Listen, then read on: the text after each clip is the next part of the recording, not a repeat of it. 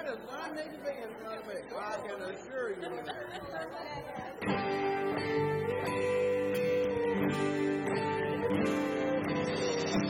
Good morning, everyone. Please stand with us.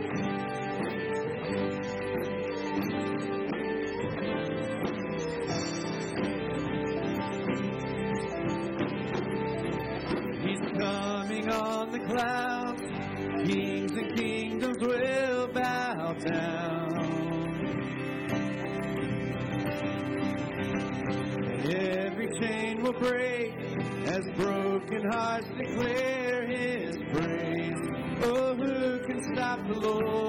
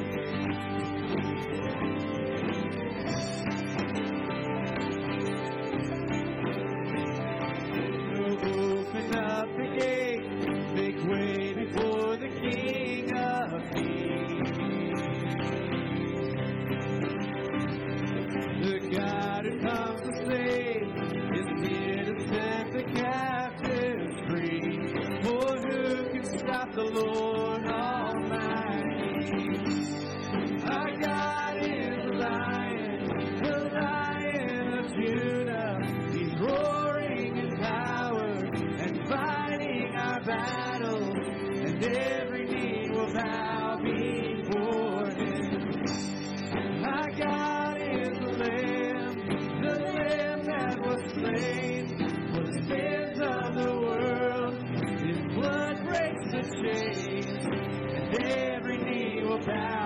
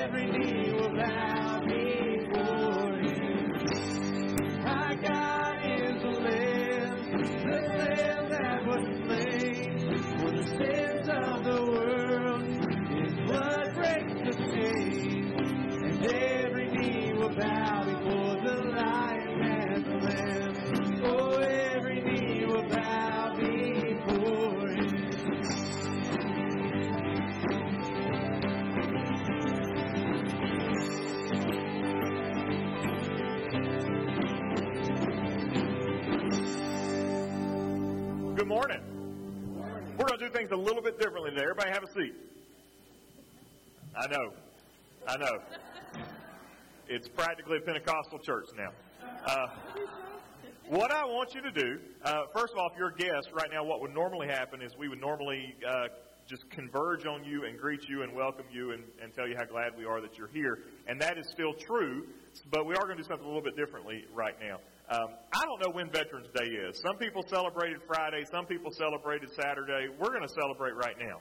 And what I want to do is, if you've served in our in our U.S. Armed Forces, would you please stand? All right, don't go, don't don't sit down.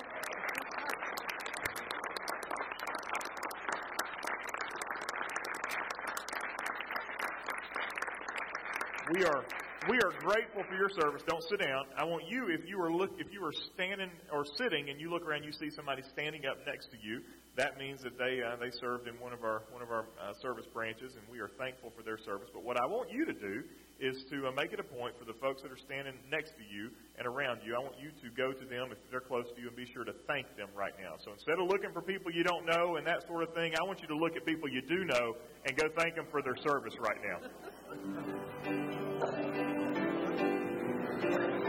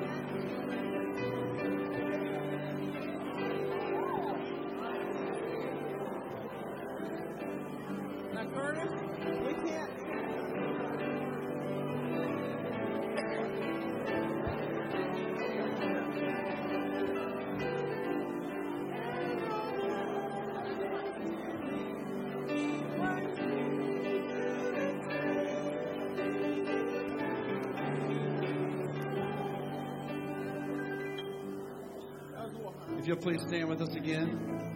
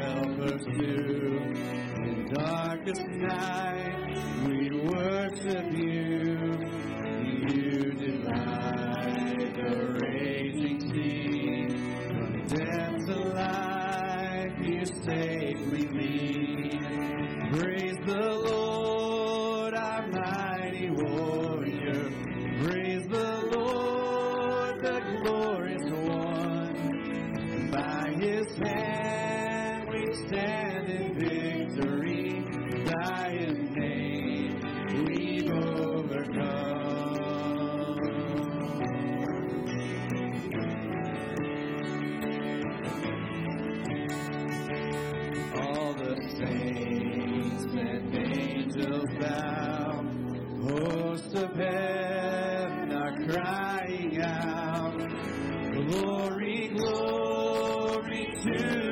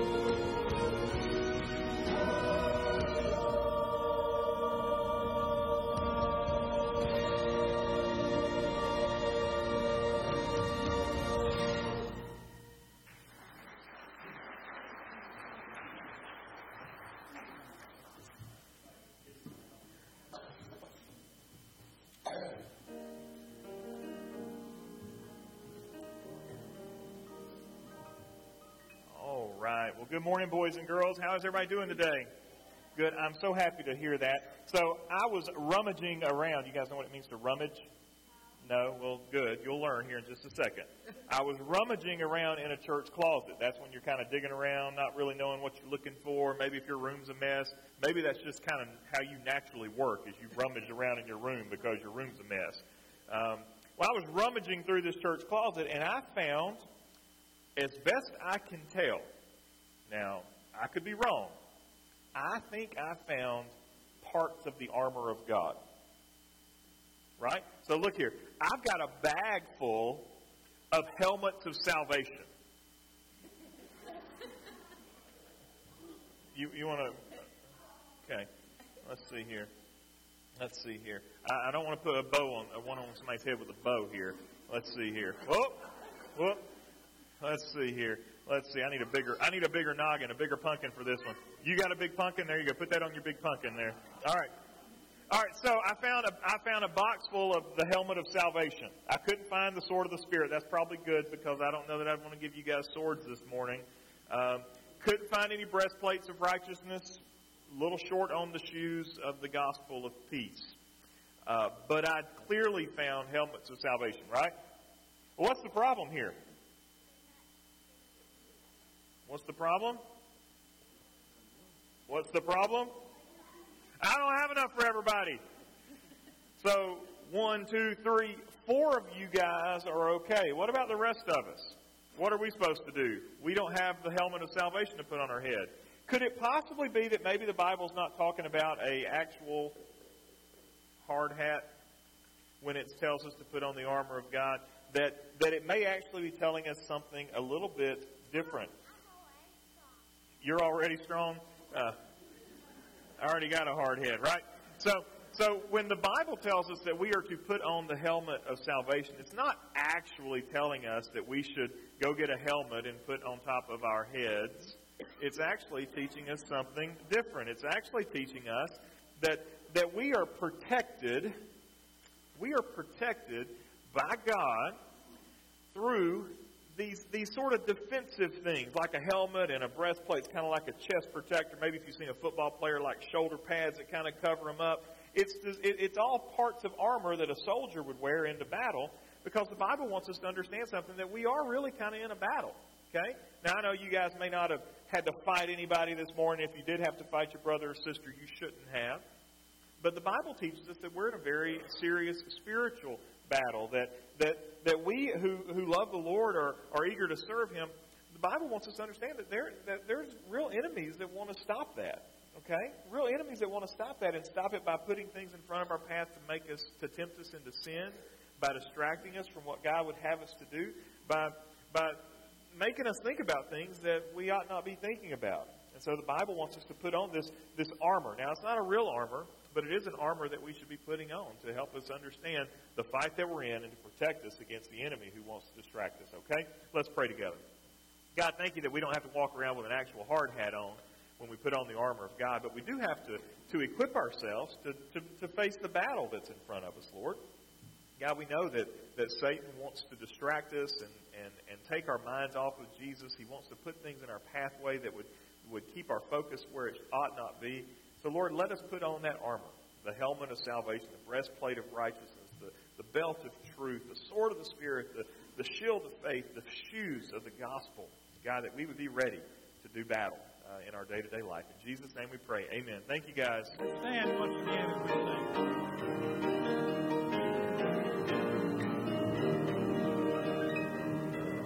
Onward, Christian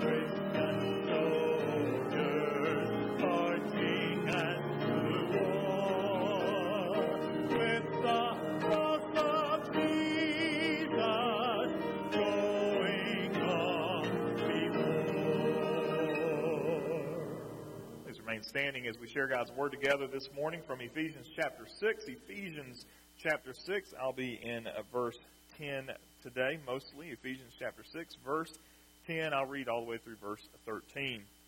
Finally, be strong in the Lord and in the strength of his might. Put on the whole armor of God, that you may be able to stand against the schemes of the devil. For we do not wrestle against flesh and blood, but against the rulers, against the authorities, against the cosmic powers over this present darkness, against the spiritual forces of evil in the heavenly places. Therefore, take up the whole armor of God, that you may be able to withstand in the evil day, and having done all, to stand firm. Father, thank you so much for your word. Thank you, God, for how it teaches and instructs us. Thank you, God, for the the relevance of your word, God, and how it uh, touches us where we are in so many different days and times. In Jesus' name we pray. Amen. Thank you. You can be seated. The um,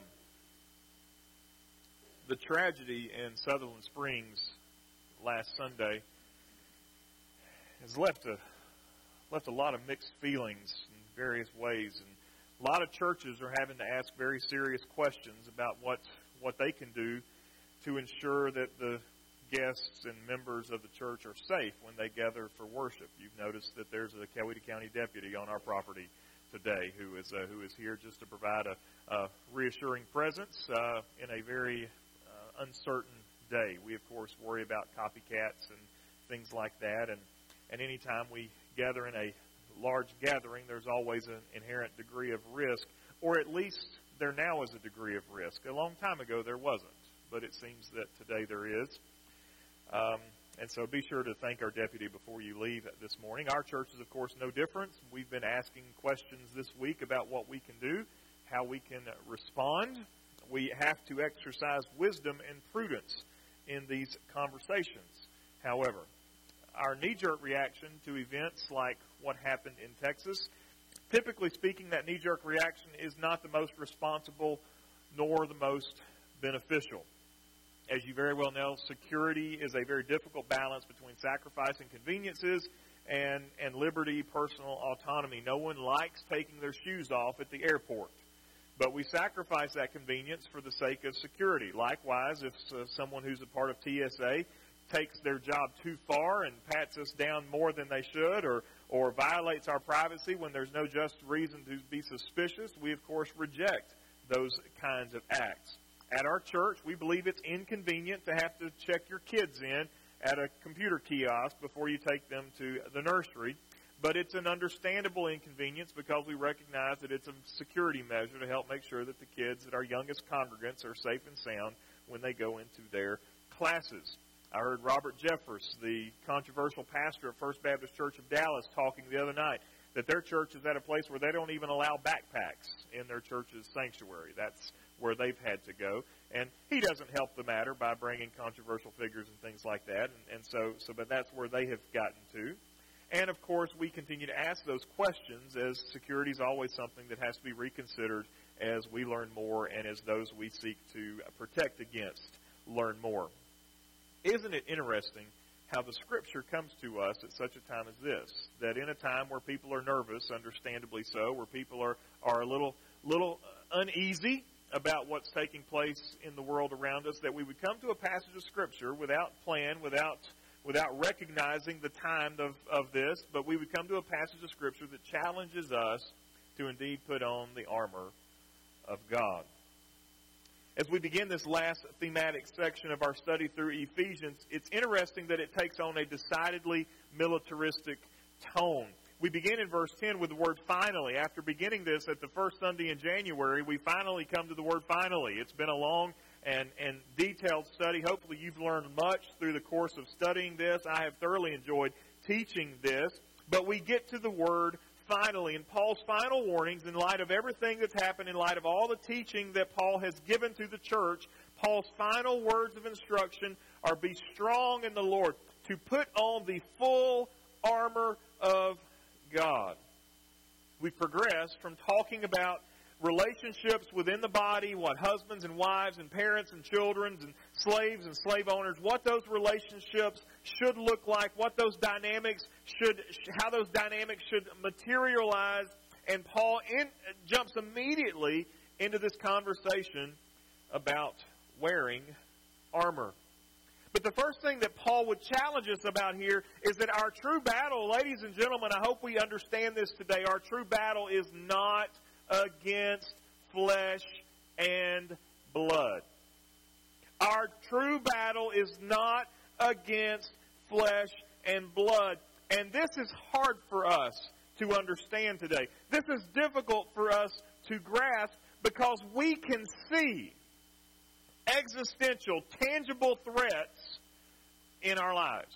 There are truly threats that we can see, that we can lay our eyes on. We can see the crazy, estranged son in law. We can, or in the case of what happened in Charleston, the lunatic alt right racist that showed up in an African American congregation. We can see those threats. Those are tangible, real threats. Beyond just the threat of physical violence, we can see various factions of liberalism that are seeking to put their thumb on the, uh, on the Christian church, who are seeking to put the boot on the throat of the Christian church. We can see those very real factions that exist today. There are people in our world today that would rather we not exist and would rather we not gather for worship today. They're, they're real. They may, in fact, even be in our own community. Like it or not. Those are real threats that we can touch, that we can hear, that we can see. We know that there are real threats from government overreach. We know that that is a real threat. And there are real places in the world today where there is real persecution from real people in our world today. And we see all these threats, and, and I don't know about you, but these aren't spiritual threats. These are very real, physical, tangible threats that, that churches across the world face on a week to week basis. There is no denying that these are real flesh and blood threats. But let's be careful that we not allow our temporary residence here on this earth to cloud our eternal perspective. Let's not allow our temporary home, this temporary place that we call earth, to cloud our eternal perspective because there is more going on than meets the eye. There is a battle that is taking place. There is a backstage that we don't have access to. And while it is wise and prudent to take necessary steps to ensure that we as a people have mitigated risks, we need to make sure that we are equipped for the battle that rages just beyond the edge of that which we can see. We spend much time equipping ourselves in the flesh for risks in the flesh. How many of you have insurance on your home to cover for risks in this world. We all do. We spend exorbitant amounts of time and money and energy and effort preparing ourselves for risks, mitigating risks in the flesh. Paul says our real battle is not against flesh and blood, but that there's a spiritual battle that's taking place. And while it is wise and prudent to take steps to protect things here in this flesh, things that we can taste, things that we can touch, things that we can see, things that we can hear, Paul challenges us to think beyond those things. And he concludes this time in this letter with this challenge today to be strong in the Lord and in the strength of his might. I'm going to be honest. This is difficult for me to comprehend because I know how strong my God is. Okay? I know how mighty my God is. We remember the old song, What a Mighty God We Serve? We used to sing that happy, clappy praise song. What a mighty God we serve. You know, and there's the motions, right? Uh, we sing that, but it doesn't do that song justice. Today I asked our worship team and, and asked Curtis to sing songs that emphasize the battle and the victory and, and the strength and power and might of our God. And we sang some phenomenal songs, but, but I'm going to be honest. I have a difficult time comprehending how strong my strong God is. And the fact that Paul challenges me to stand not in my strength, but in his, I, I don't know that I can wrap my wrap my arms around that. That's a that's a thought that's that's bigger than I, than me. I don't know that I can comprehend that. But sometimes, in order to understand an idea, it helps us to understand the opposite of that idea. So if we understand what it isn't, it helps us to better understand what it is. Well, what do I mean by that? Well, I mean that, that our physical strength will fail. Guess what? Your strength is going to fail you.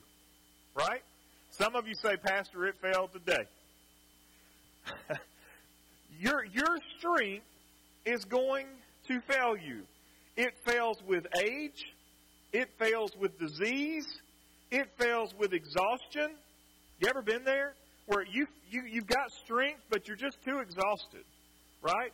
You just, at the end of the day, you know that there's other things that need to be done, but I just don't have the physical strength to carry on, and what looks the best to me right now at this moment is my bed. Ever been there before? Some of you there every day. Because you just are exhausted. We understand that our strength will fail us. Even those who are capable of some of the greatest challenges of endurance ever, they will eventually fail. Although some of y'all have taken off a little early. I'll show you what I mean. This lady here is 91 years old. 91.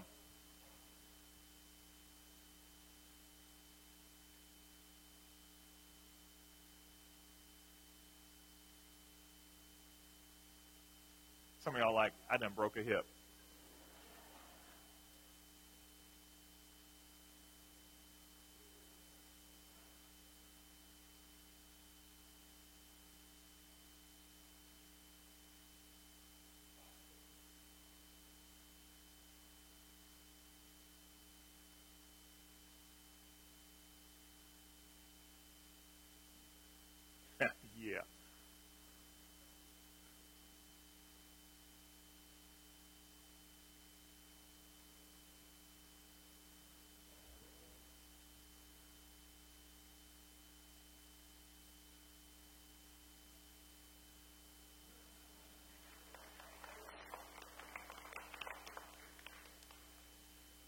91 years old. Her name is, she's German, so I would say it Johanna Quaas, but I'm sure it's got a Johanna or something like that.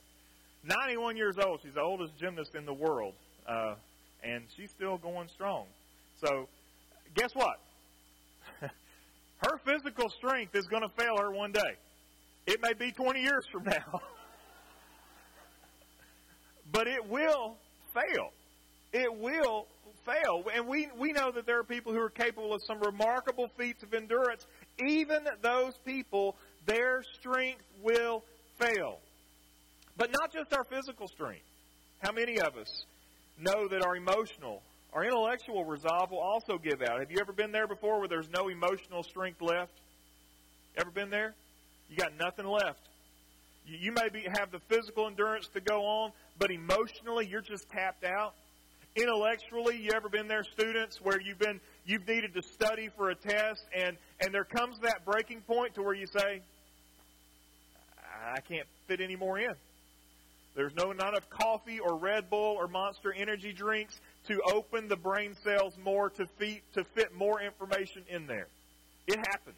I've been there before. We know that our strength gives out. When I look at what happened in Sutherland Springs, I, I have to admit, it'd be real easy to give up. It'd be real easy to sleep in today. It'd be real easy to say, I'm going to go do something else. Do you know what happened? This week, First Baptist Church Sutherland Springs repaired their sanctuary and turned it into a memorial for the 27 lives that were lost. The media reports 26, but one of the women who was killed was pregnant with an unborn baby, and so the media only reports that 26 people were killed. Can we agree there were 27? They turned their sanctuary into a memorial, patched the holes in the walls, cleaned the blood off the carpet, and opened it to the community for a place of remembering the, the dead.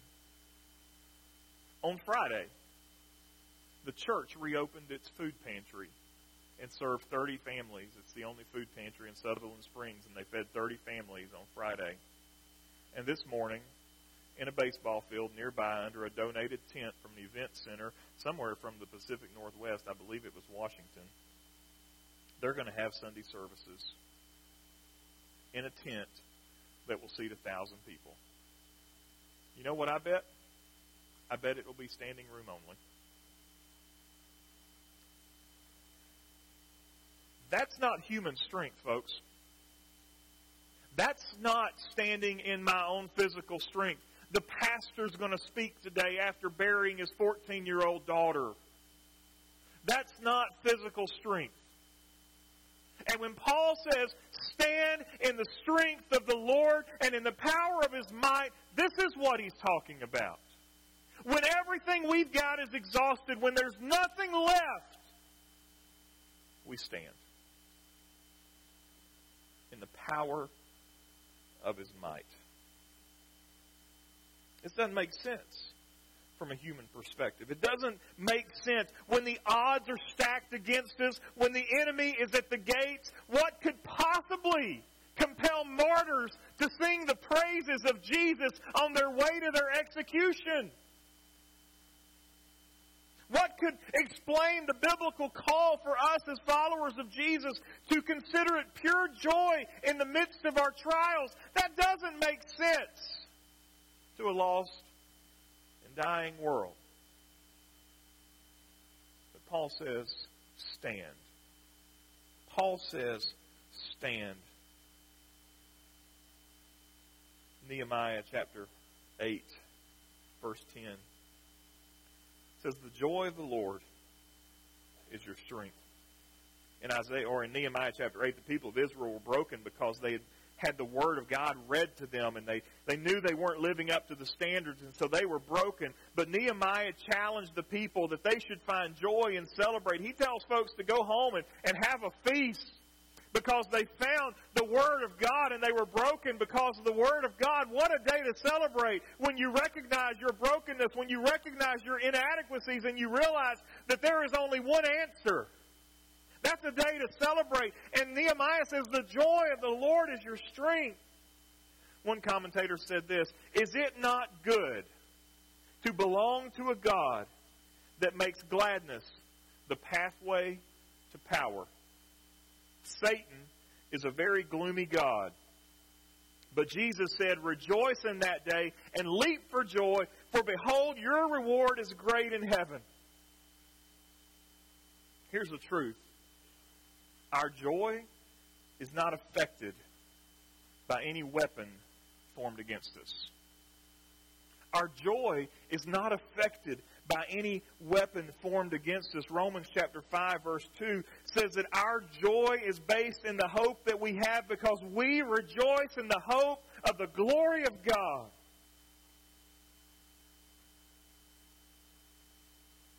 And so I find the strength to stand.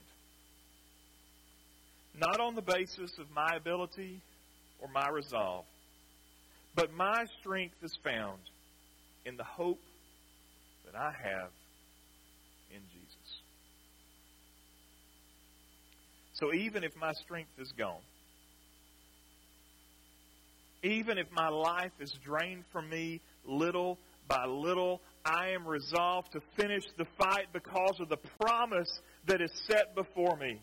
Paul said in 2 Corinthians chapter 4 verses 17 and 18 that this momentary light affliction is preparing for us an eternal weight of glory beyond all comparison as we look not to the things that are seen but to the things that are unseen. For the things that are seen are transient but the things that are unseen are eternal. This light affliction is what Paul calls it. Regardless of what our sufferings, what our trials, what our tragedies are, it is but a light affliction compared to the promise that is set before us. I stand strong in the Lord and in the strength of His might because I know that all of His promises are good. I love what Paul said in First, or 2 Corinthians chapter 1 verse 20. For all of the promises of God find their yes in Him. That is why it is through Him that we utter our amen to God for His glory. I stand because I have a God who keeps His word and honors His promises. And in Jesus, every promise God has made, the answer is yes and amen.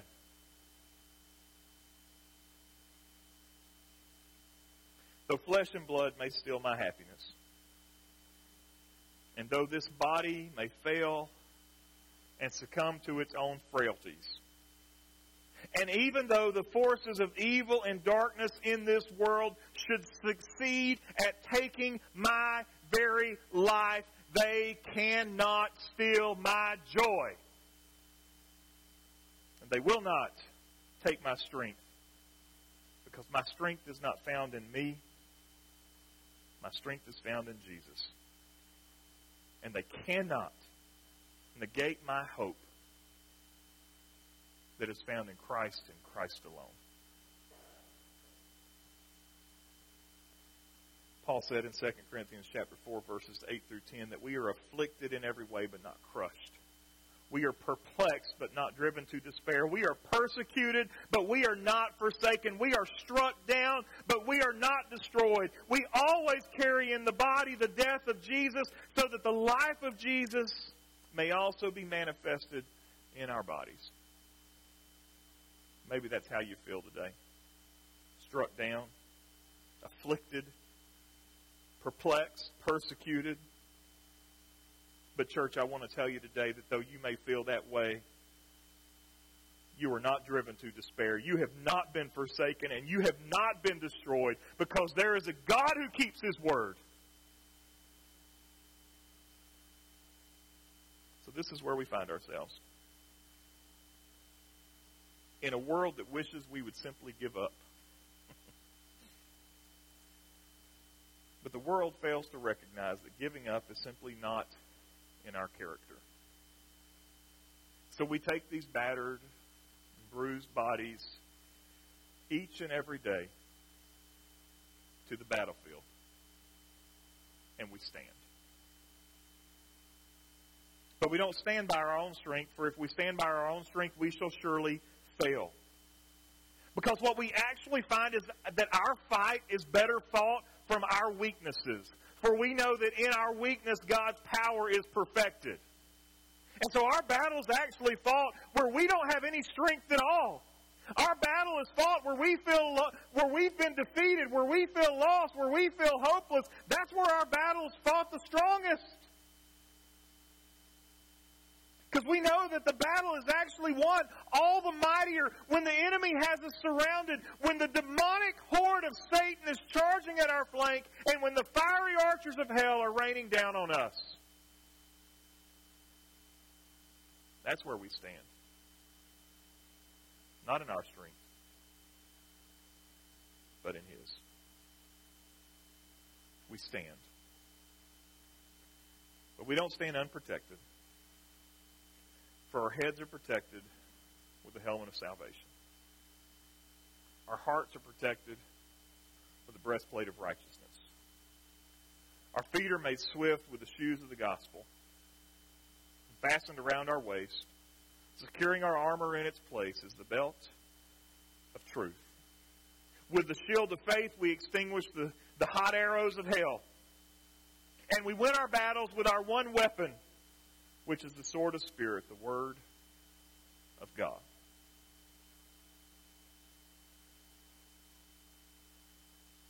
Where do you find your strength today? Maybe in your career, maybe in your family, maybe in your talents. How do you stand when those things fail?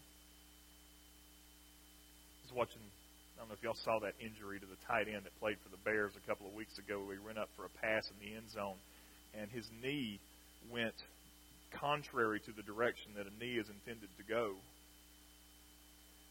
uh, like the other way. And it was such a catastrophic injury that they had to do surgery to save his leg from being amputated. Ruptured the artery, did such damage to the to the ligaments that if they didn't they didn't operate when they did, he could have lost his leg. He'll never play football again. His strength is in his ability to catch passes on the football field. He didn't have anything left. There are many in this room today that you find your strength, your, your source of strength is in some sort of identifying characteristic of you. And it may be your job, it may be your position, it may be your abilities. And there are people in this room where if those things were taken from you, you feel like you wouldn't have anything left. Translation, that means that you are standing in your own strength. We don't stand in our own strength as Jesus followers. We stand in His. So even when the body is weak, even when things begin to fail, even when all the things that we hold dear in this life are taken away, we still have the strength to stand even if we can only stand on our knees, and even if, if, if our frailties have taken away our ability to do anything but lay in bed, we still stand by His power and by His might because the joy of the Lord is our strength. And our joy is secured by our hope in His promises. There are some of you here today who have no strength because you have no joy and you have no joy because you simply lack trust in God's promises and His ability to keep His word. That's what it boils down to, right? If you're still, if you're here and you're not a follower of Jesus, that's what it really boils down to. You either believe Him or you don't. You either trust that He can do what He says He can do or you don't. And, and ultimately, salvation rests in, do you believe God is able to do what that which He says He does? If you're here today and you're continuing to run from the gospel, if you're continuing to run from surrendering your life to Jesus, it comes down to a simple matter of belief or unbelief. Believe he'll do what he says he'll do? Or don't you? Are you willing to take the risk to pursue your unbelief?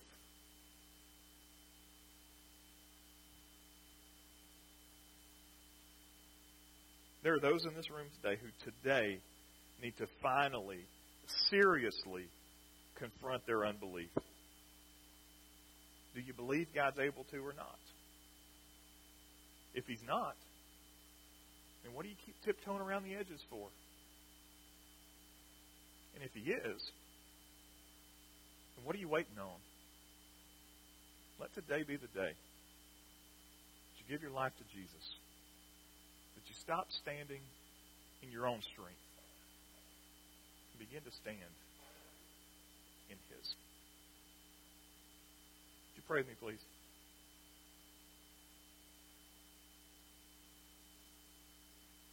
God, I am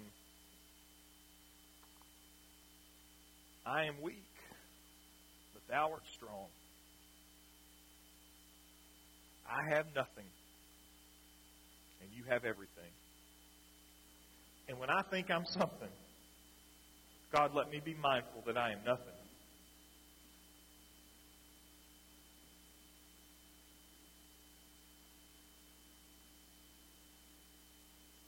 God, we first and foremost pray for those in Texas who are meeting for worship, perhaps even in the next few minutes.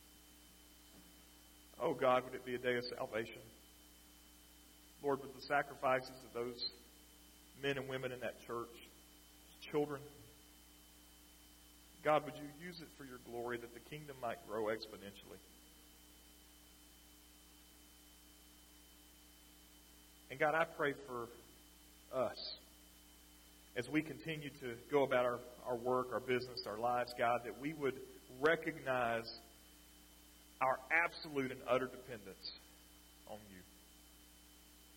God, would we know where our joy comes from? Would we understand the hope that we have, God? Would we believe you when you say you'll do what you promised to do? And so, God, help us to stand. Not in our strength, but in yours. Because regardless of how weak we are in our own strength, we recognize that we can be used by you to accomplish great and mighty things. God, I pray for those gathered here today who are not followers of Jesus, God, that they would stop tiptoeing around their unbelief, God, and that today they would recognize that you are able to do everything that you say you can do, God, that you can bring that sinner home to faith and trust in Jesus. God, that they recognize today that if their life were demanded from them, that they might stand before a holy God without an excuse, without an answer. But God, for those who are in Christ, when that day comes and we stand before Jesus, we stand not by our own righteousness, not by anything that we have done or accomplished, but we stand covered in the blood of Jesus, pleading the cross because that is where our hope lies.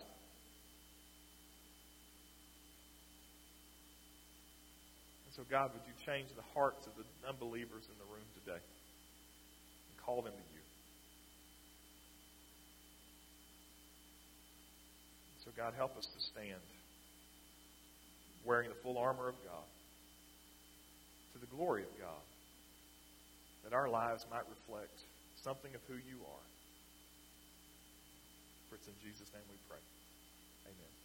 We're going to stand and have a time of invitation. I'm particularly concerned about the unbeliever who is in our room today who needs to give their life to Jesus. Don't let today pass without making that decision to follow Jesus, to, to repent of your disbelief and to understand Jesus is exactly who he says he is. We're going to stand together. If that's you and you want to give your life to Christ, you come down in just a minute here and say, Pastor, I want to give my life to Jesus today. Let's stand together and sing. Living for Jesus, a life that is true, striving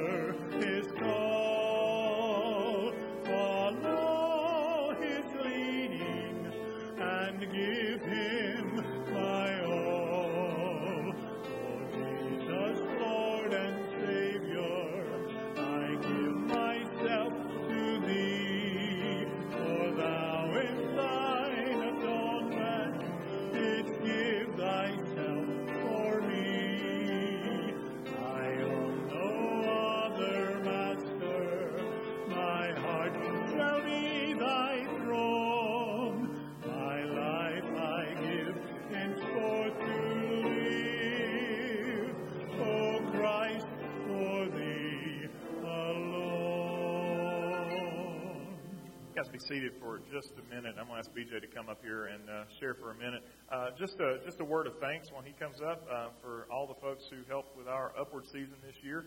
Uh, just a just a great season. God blessed us with a with a tremendous. Uh, we had a had a Muslim family uh, in our in our upward season this year, and so so you all were part of sharing the gospel with with a with a Muslim Islamic family. We had had a Mormon family on my team, and and I think David had a Mormon family on his team. I think it was the same family, but uh, but so so God's using that athletic program to, to reach into some places where um, where where there aren't a lot of things reaching.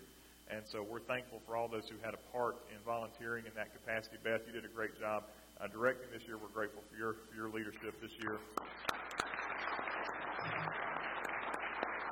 And uh, so we appreciate uh, all those who had a part in that. Oswald Chambers said, Prayer does not equip us for the greater work, but prayer is the greater work. And um, today we heard an excellent sermon on uh, spiritual warfare and, and preparing ourselves uh, to engage in that. Um, this past Thursday, I met with several of the youth pastors and FCA sponsors and coordinators in our in our area uh, with concern for how we move forward. As, as, was mentioned from the pulpit last week, uh, received a letter from the Freedom uh, from Religion Foundation uh, to our schools, and the and then the uh, superintendent sent out a school sent out a letter or, or memo to the school system. So how, how do we move forward? Because we don't we're not going to stop sharing the gospel, but how do we move forward in, in light of all of this? Um, and so, uh, just just two things really quickly. One is sometimes the, the devil thinks he's doing something and he doesn't realize that uh, how resilient the, the uh, church is. Just as an example in uh, Texas today. Um, but also, uh, it's, a, uh, it's, it's a stronger emphasis now that students are the ones that are carrying the gospel to their fellow classmates. And so that's, that's, our, that's our drive, that's our motive, it's what we want to see happen. Uh, but I do want to mention to you uh, that the idea of, of prayer. Um, this coming Thursday night, if you're a, if you are available, and I want to get this right, it's um, I believe it's at East Coweta's uh, high school stadium. Someone correct me if I'm wrong. That's is that Garland Shoemake Stadium? And uh, okay, at, at East Coweta High School at seven o'clock in their football stadium is a community-wide prayer rally. And I don't think there's any agenda other than to get our community together across socioeconomic, any kind of uh, nothing. It's just want to gather believers and pray for, uh, for, for our community. And I would encourage you to be a part of that. Um, and I encourage you to be a part of praying for your community every day. But I just wanted to let you know about that. So, um, with that, thank you. Just a couple of quick things. Don't forget next Sunday morning, uh, at right after the morning worship service, we'll be worshiping around tables next next week as uh, we have our, our Thanksgiving celebration. Uh, we'll be sharing the Lord's Supper together around the table, so it'll be a, a neat experience there. Um, we uh, need everybody to bring sides. We got desserts and, and meat and drinks covered. Uh, we need everybody to bring sides. Need particularly some folks who, who make some good dressing. Uh, to, to do that. So, uh, so if you, if you are a, a dressing cook, if you're from the north, it's called stuffing. It's not the same thing. Um, so, uh, uh, I, I apologize uh, if I've offended you, but uh, but I don't know what stuffing is. Uh, that's the stuff that came in a box that uh, that doesn't taste as good. Um, we we also uh, need some folks to help with uh, turkeys, and I have in my hands here a, a turkey ticket. Uh, this is this is what I need you to take from me. If you'd like to be part of cooking a turkey, I need you to take a turkey ticket. The turkeys will be here on Wednesday. Uh, you can grab it during the day on Wednesday. Uh, give us till give us till lunchtime or so, uh, or Wednesday night at church. We need you to cook it and all the stuff that you got to do to eat it. So don't bring a bird in here with its legs sticking out. We need meat on a plate ready to eat, okay? We don't have time or, or space to carve these things. And so while you may be the most proficient turkey carver in the country, I'm not interested in your carving skills. Take a video and put it on YouTube. Instead, we need meat on a plate so we can eat it, okay? Is that clear? Take a turkey ticket if you'd like to cook a turkey. Some of y'all are, are excellent turkey cooks, and so take a turkey ticket. Uh, take a turkey ticket. Yes, Robin. All right, very good. So, uh, so I'll have these at the back door. Say, Pastor, I'd like a turkey ticket. Now I'll be glad to hook you up. So uh, I do believe that is all. Ryan McMichael, would you mind coming up and dismissing us in prayer, please?